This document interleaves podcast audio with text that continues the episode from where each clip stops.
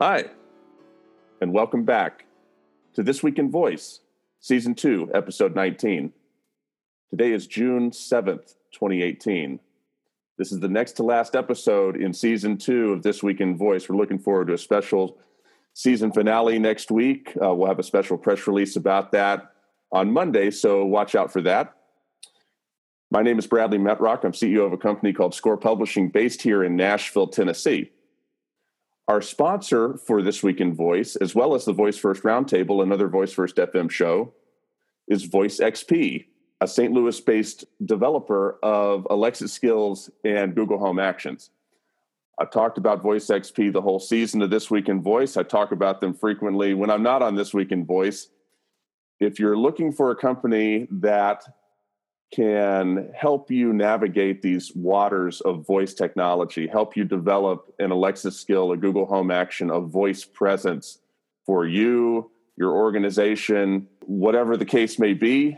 Um, look them up. Uh, Bob Stolzberg, Bonnie Snyder, Mark Tucker, the whole crew. They're great, highly recommended. Look them up, have a conversation. You'll be glad that you did. We've got a great panel today. This is a special episode previewing the 2019 Alexa Conference taking place January 15th through the 17th in Chattanooga, Tennessee, a place that most people don't know has the fastest internet in the nation and is a very progressive, tech oriented sort of place. Two people who will be speaking as part of that join us today. Our first guest is Dave Kemp. Dave, say hello. Hey there, Bradley. Thanks for having me on. Thanks for joining us, Dave. So, you are business development manager for Oak Tree Products. Share with us a little bit what you do and what Oak Tree Products does. Yeah, um, so Oak Tree Products is a distributor of um, clinical supplies and medical devices to the hearing healthcare professional. Um, so the way I kind of got involved into voice and all this was noticing that um, with a lot of the Bluetooth hearing aids that are kind of coming to market, all of the boom and hearables. Um, you know, the one of the major use cases that I'm kind of envisioning is uh, smart assistants and smart assistant integration. Um, so, you know, with Amazon's mobile accessory kit that they introduced in January, um, making it really easy for third party manufacturers to integrate Alexa into their devices, I think the writing's on the wall. And so, um, you know, just trying to kind of get my my head around what all this means, how this is all going to kind of take shape, and then uh, try to kind of communicate that back to my industry and say, hey, this is some really cool stuff that you know will provide a tremendous amount of value um, to your patient base. I love what y'all do. I love the term hearables, just the concept of there being such a thing as that and integrating voice into that. Thank you for joining us today. Yeah, thank you. Our next guest is Keisha Williams. Keisha, say hello. Hello, everyone. Thanks for having me, Bradley. Thank you for joining us, Keisha. So, Keisha, you will be keynoting the Alexa conference taking place in 2019. We're thrilled about that. You are a software engineer for Chick fil A, um, and you've been featured on Amazon's own Alexa developer blog. You're here, there, and everywhere. Tell us about what you do and tell us about uh, your job with Chick fil A. Sure. So I've been in IT for about 23 years now. The last 13 of those, I've worked in the IT department at Chick fil A. And for those of you who have not heard Chick fil A, we have the best chicken sandwich in the world. and like Bradley said, I am a software engineering manager there. So our team focuses on building custom solutions used by corporate staff in support of our operator, restaurant operators and customers. And there's a, a, small percentage of my role where I'm able to lead innovation teams. So we have an innovation center and we research a lot of cool emerging technology like voice first, machine learning, facial recognition, etc. And through that work, um, we prototyped three Amazon Alexa skills for used by our restaurant operators and our customers. And then just outside of work, I'm very active in the voice first space. So I've created and developed several Alexa skills, and I've also worked with actions on Google Home. That's pretty impressive.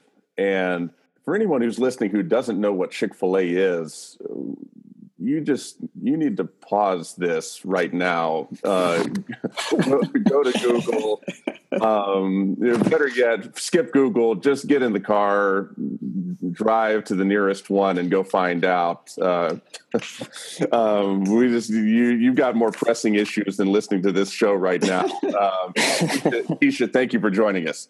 My pleasure. Happy to be here. With that, we'll get to the news. And our number one story this week is our VoiceBot.ai story of the week. VoiceBot.ai giving voice to a revolution, a great website for voice technology news, commentary, and original research. The US smart speaker market share is 62% Amazon, 27% Google, 4% Apple, 4% Sonos, 3% other. And this article talks about a number of things and is pretty fascinating just to get a current snapshot of what's going on. And Keisha, I want to start with you. With this article and looking at the current picture of US smart speaker market share, what stands out to you? What what were your takeaways as you looked at this? I was surprised to see that sales for Amazon, yes, their sales are slowing down. Um, that was surprising because they still have a huge market share, but it seems like Google um, home device is taking some of that market share, and Google is really on the rise. So that was um, a bit of a surprise to me. The aspect of the article that called out 4% market share for Apple. You know, you mentioned at the top you've been involved with Alexa. You know, you were featured by Amazon's own developer blog. Um, you're involved with Google. You know, this article presents the 4.1% market share for Apple as a positive. Do you agree with that? Uh, do you see Apple getting closer to where it becomes relevant for a developer like yourself? Or uh, what's the gap there? How much more work do they need to do before they get on your radar? Well, in my mind, when I saw that 4.1 percentage, that's very low. And from a developer perspective, for me it's just it's easier to work with amazon alexa and building skills and building actions for google home device so when i think about voice technology i don't think about apple and so that's just my you know my personal opinion from a development perspective so apple would really need to show developers the tools and how easy it would be to develop apps for their device? So for me, um, a couple things going through my mind. You know, uh, as Bret pointed out in the article, it's you know it's pretty impressive that uh, I guess Apple captured four percent of the market share. A lot of people thought it was going to be quite a bit less than that. Um, but at the same time, you know, I look at this, and for me, the, the big story here is Google. You know, I think you look at this and it's like January to May of 2018. So in four months, they went from 8.5 to 26.9% share. So clearly, Google is like grabbing a ton of this share. And I would imagine a large chunk of that is from Amazon. Um, and for me, you know, that's in Amazon's perspective, I guess that's pretty concerning. But I think Amazon, you know, their play here is pretty obvious with their smart speakers currently, um, being that it's, I think, really designed for uh, the prime shoppers to, sh- to, to shop more. You know, you look at like uh, there was an article on VoiceBot not long ago that mentioned how prime shoppers using Alexa order more CPG items. And I think that's kind of the nature of what Amazon's driving at is to change the way that we shop, where you order things more frequently. Oh, I noticed I need this, or I'm going to add this to my grocery list. And you're constantly just kind of ordering things because it's so frictionless to do for me, it's like, okay, so, you know, yeah, Google probably grabs some share from them, but really, I, the one that needs to be really concerned here is Apple because um, I would be really curious, and I would maybe, you know, VoiceBot might even have uh, data that goes to this, but I'd be really curious to know how much of those 26.9% are iOS users. And the reason is, you know, if you look at Apple's ecosystem, it's never really been that threatened by anything that Google's done. You know, I'm a I'm a longtime iPhone user, and I've never really felt compelled to make the switch. Back in the day when it was all the Samsung phones and you had like new cameras and new things like that, great. But I'm going to stick with the ecosystem that I have because it's just it's easier, and um, I'm, I'm, I have apathy. I don't have any real compelling reason to make the switch. Google Assistant is, I think, the first time where it's actually starting to be a compelling reason to leave the Apple ecosystem. And that has to be really, really scary for Apple. And I think I don't want to get too much down into the Apple rabbit hole now because I know we're going to talk about them again on the third story. But, you know, it awfully, it, seems like th- this is sort of this existential threat that I just don't think they're taking that serious. This data here to me really suggests that Google is grabbing the market share that Apple should be also, you know, involved with. And I think, you know, going off of what Keisha just said, I don't even think it, developers are considering developing for for Siri. Um, and that's so crazy to me because the iPhone and the success of the App Store it was all predicated on third party developers, and it's like they've kind of shut out the developers here and so to me, that's the big story here is that, yeah, it's great. They have 4.1% of market share and they've done a little bit better than people thought. But you look at this and it's like a- Apple's almost irrelevant right now in this space. So my two cents.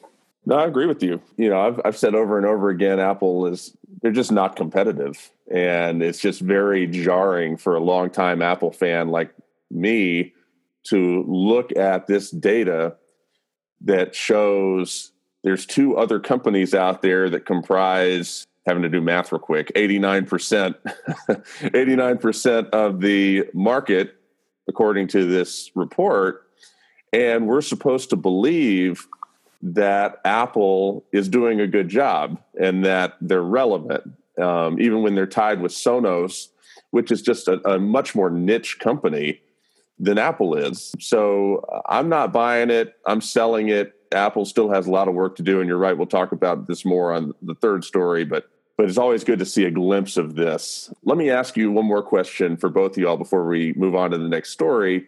Google has had an incredible year. Uh, started off with CES, they advertised everywhere. They just really hit home run after home run after home run this year and have caught up. Uh, the numbers bear it out right here in this report. I want to ask both of you, and Keisha, I'm going to start with you if it's 62% Amazon, 27% Google, 4% Apple right now, in let's say one year time, one year's time, 12 months from now, next summer, what in your opinion do you think those three numbers are? Give me give me your best uh, your best prediction on Amazon, Google, and Apple's market share in the United States smart speaker market uh, a year from now. So maybe for Apple, a year from now, maybe six or seven percent. And Amazon, so today, Amazon, you said it is 62%. Maybe a year from now, maybe in the 50s, 54, 55, 56 ish. I definitely see Google continuing to grow in this space. So, more than likely, maybe 30 in the somewhere in the 30s. Okay, so you're not that. okay, yeah, so you're not that bullish on Apple. You think Google's going to continue to grow, and and it's going to be at Amazon's expense. Definitely. Okay, That's interesting. Um, Dave, what do you think? Give me three numbers: Amazon a year from now, Google a year from now, Apple a year from now. I think I'm I'm pretty much in line with Keisha. I think Apple will grow a little bit, um, inevitably, just due to their retail presence and their marketing efforts. Um, I think Amazon, just because they had such a large lead to begin with, I think that that will kind of come back down. So I, I would guess it will probably be like Apple seven percent, Google like thirty four percent, and then you know uh, pretty much everything else will be Amazon, whatever that would put them at. Apple might sell quite a bit of the HomePods, but they might still go down in market share just because Google and Amazon are selling so many more speakers because they're these $30 speakers that you can buy. Well, and that's true. And so, and that's an entirely different conversation on how much market share they should be going after. Yeah, that's a good, that's a great point. So, yeah, it sounds like y'all are in consensus that this is a trend that's going to continue. Apple's going to keep growing a little, Google's going to grow a lot for right now, and Amazon's just going to have to fend them off with a stick however they can. Yeah, I definitely feel like Amazon has to find a way to appeal to new users. Um, in the article, they mentioned that a lot of sales for Amazon goes to existing users. So mm, yep. Amazon is just going to have to figure out how to appeal to new users. With that, we'll move to story number two. I let Amazon's Echo Look choose my clothes for a week. This is an interesting piece uh, for Business Insider. Dave, I'll just start with you right off the bat. Echo Look has been talked about for a while. It's been in beta or prototype stage or available to only a certain number of people or invite only or whatever you want to call it. And now it's available to the public. What was your take from the article? And do you think this device is different enough to open up new aspects of the voice first market? Or is this just sort of Amazon continuing to grossly invade privacy?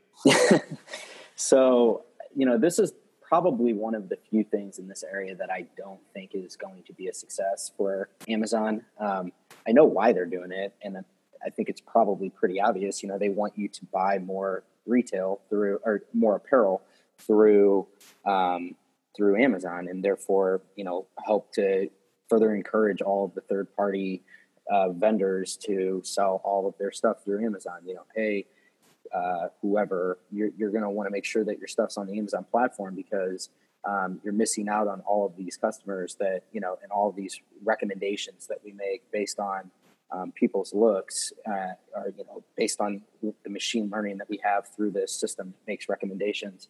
Um, I just, it's sort of like what the, uh, the the author of that article pointed out. It's like you know, it's nice, but it's not. I don't think that it's there's enough value tied to it, and I think it's it's pretty expensive. The speaker itself is like the speaker of a smartphone, so it's not really a very powerful speaker. So I don't know, you know, and it the, the other thing to always keep in mind with Amazon is that whenever they do a device, it tends to sort of be like a precursor to something next. And you know, Amazon obviously has this um, fixation on apparel. They they want to dominate that category, um, given that it's one of the one of the categories that I don't think they uh, currently have a stranglehold on, you know, in terms of their e-commerce business, like they do with so many other categories. Um, and so I kind of look at this as an attempt for them to do that. Um, you know, maybe down the line it turns into something where it's like a, you know, full blown apparel delivery service where you know you factor in all the stuff they have with um, you know their acquisition with uh, blanking on the name, but the one that allows for you to um, like have it so that the delivery man can open your door so that you're constantly having clothes you know sent to you based on these recommendations. Like i think that's probably the amazon key yeah amazon key i think that's probably the vision here is somehow tying those two together um, but currently as it is i don't think that many people are going to latch onto this um, so maybe down the line it will but that's kind of how i interpreted this Okay. And Keisha, from your vantage point, what do you think about this device? And is this something that you would personally be interested in, or or now nah, pass? So I'm always uh, well. I'm a huge fan of Amazon because they always have a lot of cool and innovative ideas. And for me, this is a cool and innovative idea. But would I actually use this device at the price point? Probably not.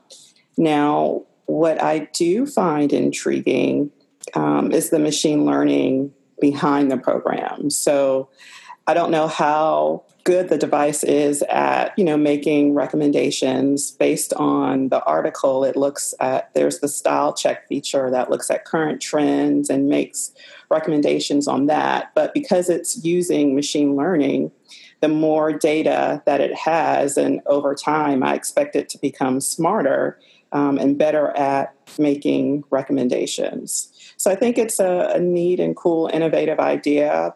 From a practical perspective, I would not use it um, because of the price point. But then I do wonder also about the demographics of who's actually buying and and using this product. The first time I saw this was last year, you know, because as I mentioned, this device has been sort of floating out in space for a while, uh, unavailable to the public, but available to audiences that Amazon wanted to get it to. What struck me about it was, uh, I mean, I'm not, I'm not in the target market for this device. I don't think, I don't feel like I am. Uh, maybe I, maybe I'm wrong. But what I was struck by is the other potential applications that this hardware could have. And Keisha, it's exactly in line with what you're saying, sort of the machine learning behind it and I think about healthcare, and I think about the value that a device, a voice first device with a camera looking at you on a daily basis could bring to healthcare. I mean, there's obvious things like, you know, just watching your weight and, you know, a camera looking at you every day is going to have, you know, you can get on the scale, of course, but, you know, a camera looking at you every day is going to be able to give you real time feedback on different aspects of your your physical health that uh, could be valuable. And I also think things like melanoma, you know, where it, the way we treat that is uh, simply looking at your skin. You go in front of a doctor and they look at your skin periodically, um, and that's how we treat that. The echo look could be incredibly valuable um, in early detection of that, among many other uh, diseases and things. So I'm pretty excited about the other applications that have nothing to do with fashion of where Amazon, of what Amazon has created here. And I'll be interested to see how quickly the marketplace uh, begins to explore some of the other possibilities. You make a really good point, and and honestly, maybe this is their Trojan horse, if you will, to not scare people off. You know, you give them this use case where you say, "Well, you know, we're going to take pictures of you, but it's for making recommendations around your fashion." Um, but really, the ulterior underlying use case here is just like you described. You know, it's going to be things like every single day you kind of analyze your body or whatever it might be, and it, allows for you to kind of um, log data, if you will, and then access that data and, and analyze it for you. I, I, think there's a tremendous amount of potential there. You know, we always talk about how much data we're sharing, all this data, but it's like who's actually how are we actually actioning off of that? I think that that's going to be one of the ways that this whole technology will just kind of become more and more relevant is that taking this macro amount of data that we're sharing and then actually making sense of it for the user. Moving on to story number three from fast company regarding wwdc 2018 Siri's next frontier is human intelligence, not artificial intelligence. This article talks about how Apple just got done showing off at their WWDC conference that the immediate short term changes they're bringing to Siri are primarily involving how users of their mobile devices and users of their various devices can program Siri to do different tasks for them. That's the basis of Siri shortcuts it was sort of the underlying philosophy of a lot of the, what they showed uh, during their main press conference that was part of that event. Keisha, I'm going to start with you.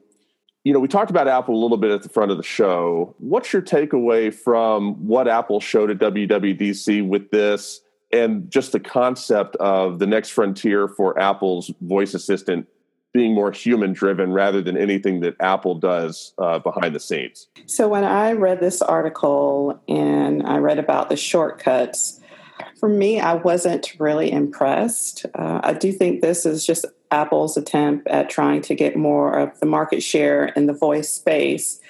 But shortcuts, I mean, it's very similar to features um, like routines that's already available in in Amazon Alexa. I just wasn't impressed because, like I said, the these features are, are already available um, in other services. I agree. I, I was not that impressed either. And honestly, you know, looking at the whole WWDC this year, it just like I can't help but get the sense that Apple's kind of lost. Um, you know, it was really random. There was just it just felt random. There, there, were so many different things that they were introducing that didn't really, there didn't seem to be an overall theme.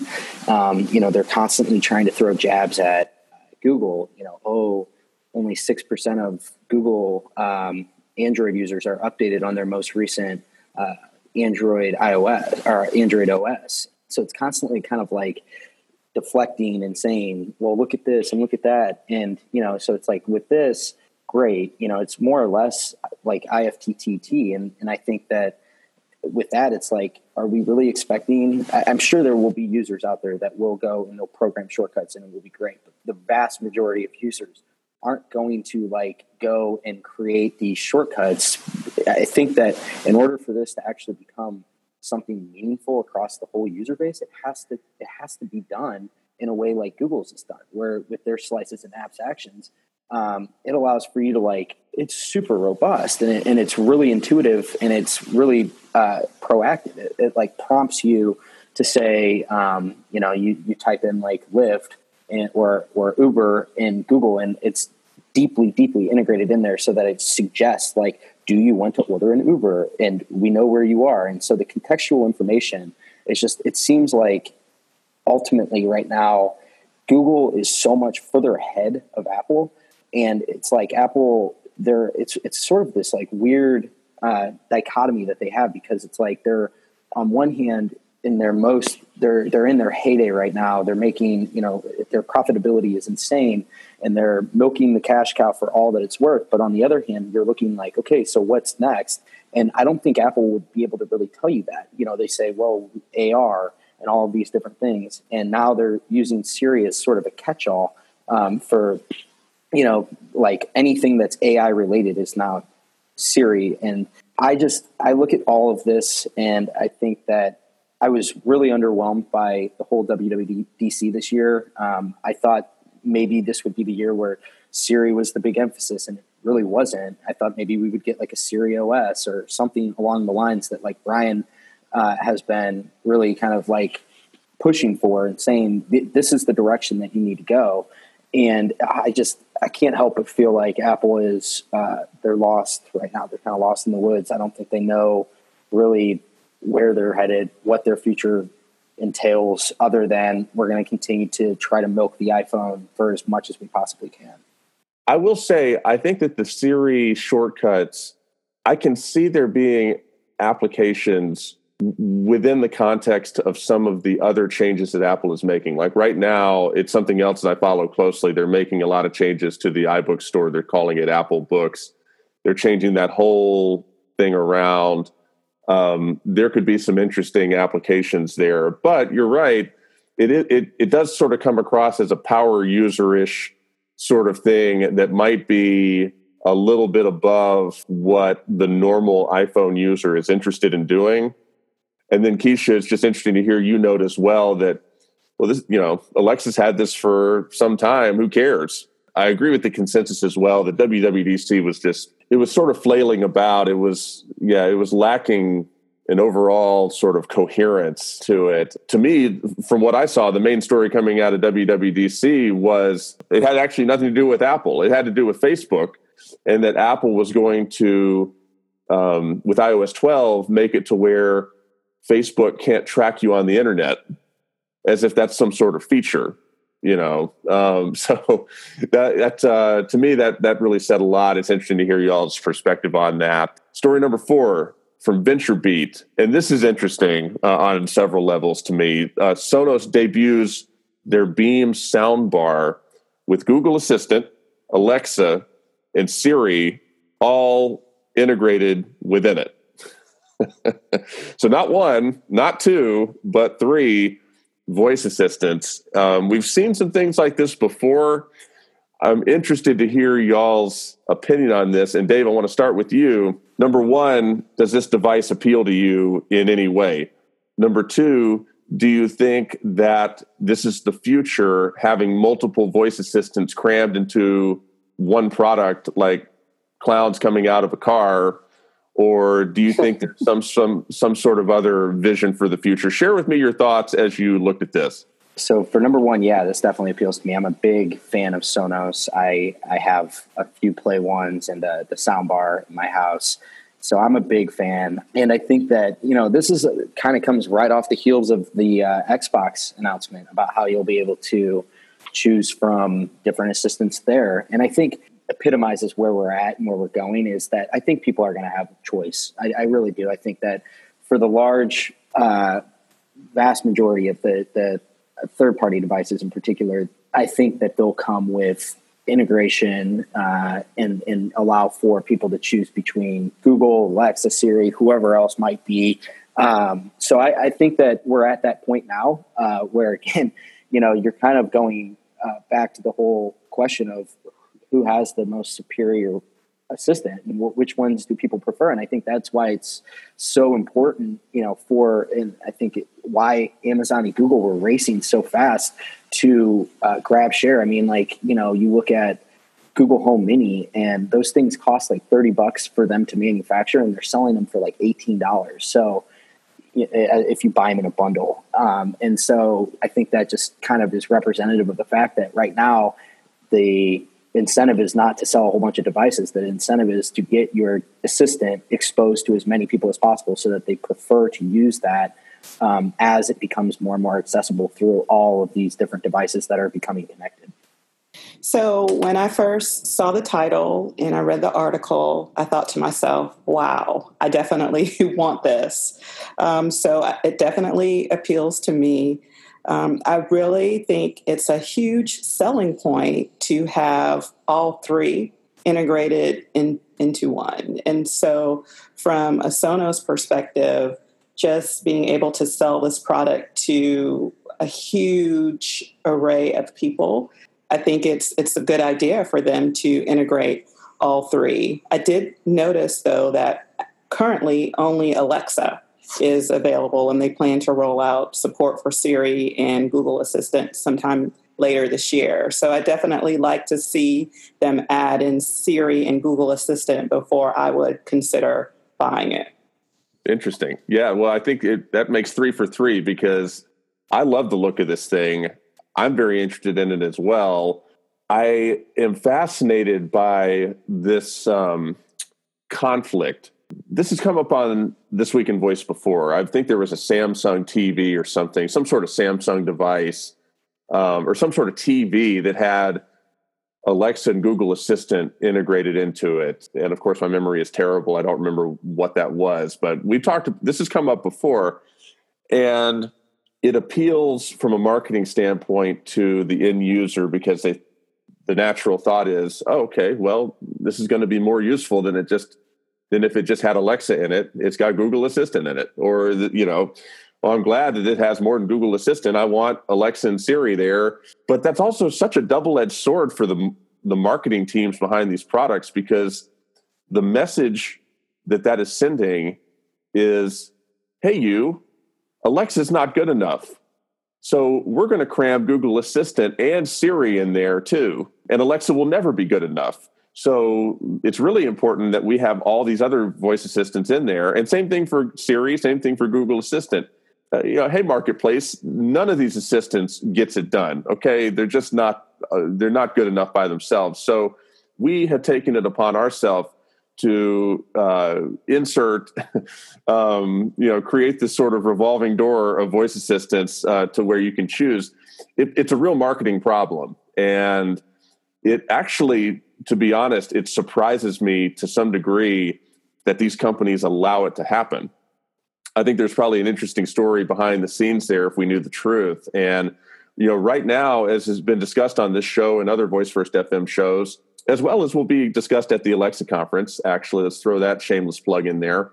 Voice technology right now sits in this really interesting zone of everybody's playing nice people are playing nice. Uh, you don't see Amazon in their zillion TV ads put up an ad up on the screen throwing Google Assistant under the bus or doing something ridiculous, you know, mocking Google Assistant. And you haven't seen it from Google either. Um, and similarly, in the development scene, you know, you're not seeing Alexa evangelists or Google uh, staff talking negatively about the other. It's just sort of in this coexistence zone. And that is going to change. And I can't say when, but at some point when the market matures to a sufficient degree, that will change. And it'll be interesting to watch how it affects hardware makers doing things like this, whether this will become this super rarity. Hey, can you believe one time long ago they had a TV or a sound bar with a, multiple voice assistants in it, um, it might become some sort of uh, relic, and, and I would actually count on it. So I don't know. I'm going to enjoy it while it lasts. I, I don't think it's a vision of the future, but I will be buying it. I will throw that in there. It looks pretty pretty awesome. Story number five. It's two parter. Part one from Geek Dad. Amazon's Echo Dot Kids is excellent for children. 5B from the campaign for a commercial free childhood parents stay away from amazon's echo dot kids now if you're listening to this and you want to get a little bit of a primer on this, we just did an episode of the Voice First Roundtable with Melissa Campbell, who wrote the article in Story 5B on behalf of the campaign for a commercial free childhood. But I wanted to present both articles here, and I wanted to get the take of the panel on the sort of the state of voice first technology and children. And Keisha, I'm going to start with you. What did you think of these two vantage points. What do you think of the Echo Dot Kids and uh, device in general? Do you think voice first technology is good for children, bad for children, good for children in moderation? Give me give me your overall perspective here. I will say I am a little biased toward Amazon Alexa. I was so excited when they allowed developers to start creating skills for kids.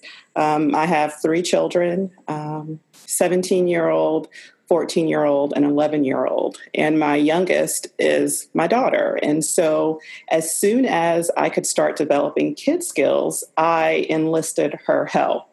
And so I just, in general, have an overall passion to increase diversity in technology.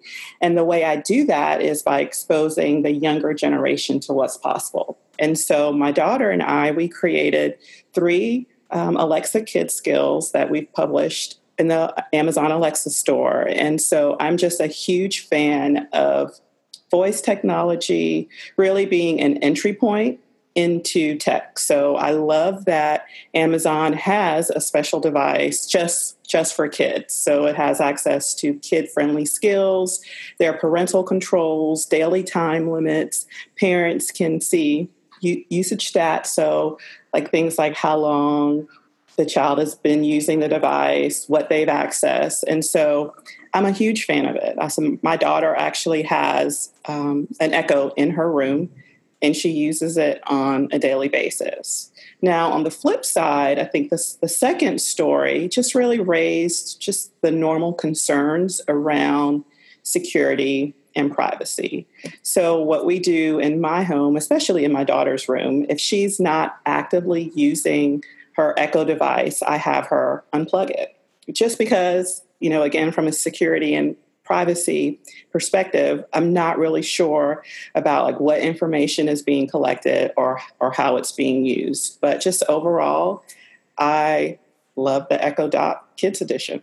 So I listened to that podcast, the Roundtable with Melissa. I read the stories. I see both sides, and I think, you know, to Keisha's point, I think that I think there's just some really really cool things that um, you know can be tailored to kids. You know, I, am thinking about all of the you know like Katie Ernst and all the stuff that she's doing with the interactive stories. Uh, those are awesome. You know, those are really cool use cases specifically designed for children that I think children really would enjoy. Um, but you know, you obviously have the cynical side that says, well, what about you know, is it really appropriate for uh, Amazon to be?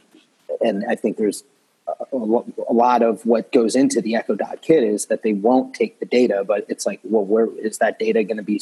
Are they going to be targeting my kid? You know, are they going to be, you know, I guess developing a sort of like a trait around who my kid is and you know basically starting to develop that early and so that they can hyper target that kid um, throughout their life so i think that you know it's sort of like the broader conversation around just technology general with kids and and how you know like i look at my childhood which was quite a bit different than my mom's childhood which wasn't that much different from her mom's childhood and then you look at like you know, and uh, what I mean is by the technology there. And now, you know, I'm my one year old niece, like the world she's going to grow up in won't even resemble the one that I grew up in. So every generation is just so much more disparate than previous generations. And so I think that it's just part of a conversation around, you know, how do you sort of incorporate technology because it's so pervasive in all of our lives uh, with children and for parents today who didn't really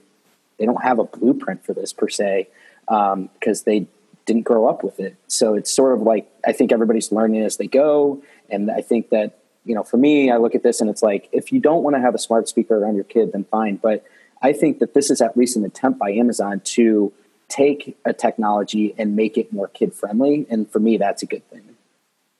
Yeah, this is great commentary all the way around. This is this is a tough one. I um, and a lot of the issues were articulated, you know, in that episode of the Voice First Roundtable, but they bear repeating.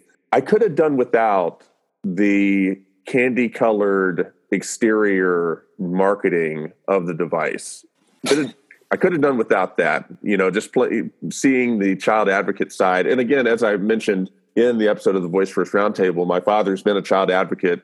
You know, working in a nonprofit role for 15 to 20 years. So I'm very familiar with the arguments that uh, folks from that standpoint uh, make and the perspective that they have. And yeah, I could have done without the you know the the the color scheme, but that's a minor detail. I I think it's like anything else. It, it's how you use it. If it's used in moderation, if it's watched, you know, by parents or guardians or whoever on how it's being used, how the child's engaging with it. You know, Keisha, as you pointed out, which I wasn't even thinking about, what goes on when you're not using it, unplugging it, or where where it, you know, where it is, what it's doing, etc. I think it can be very powerful. And Keisha, you touched on something else too that came up in the uh, interview I did with the CCFC author the idea of using this device to cultivate interest in actually making Alexa skills, you know, making is so big for kids um, as it should be. It's just it it ignites the imagination and it causes brain development, you know, in different ways and gets young people interested in different careers. Like having this device be a portal into actually making something. I hope that that is the next step for Amazon. Hey, you have an Echo Dot Kids or you've gotten exposure to the Alexa and Echo ecosystem. Here, come on over here and let's make something. If that's part of the conversation, it just becomes so much easier, you know, for even people who are devil's advocates to see the value and for this to become less of a debate. Keisha, Dave, Thank you very, very much for joining us. Thank you for sharing your time. Thank you for sharing your insight. It's greatly appreciated. Thank you, Bradley. My pleasure. Thank you, Bradley. If you want to hear more from Keisha, more from Dave, more from a lot of other really great minds doing phenomenal things with voice first technology and specifically with Alexa as well, join us January 15th to the 17th at the Alexa conference, Chattanooga, Tennessee a great place. If you've never been there, you need to go, uh, need to learn about it. It's phenomenal. Keisha is keynoting, really excited about that. Dave will be there speaking. We'll have Oak Tree Products as part of the Alexa World Fair, which is the exhibit hall component of the show. There's a lot to be excited about that. Check it out. We'll have it linked in the show notes. Come be part of that. It's going to be awesome. Amazon is a major sponsor of that too, by the way. I should throw that in. For season two, episode 19 of This Week in Voice. Thank you for listening, and until next time.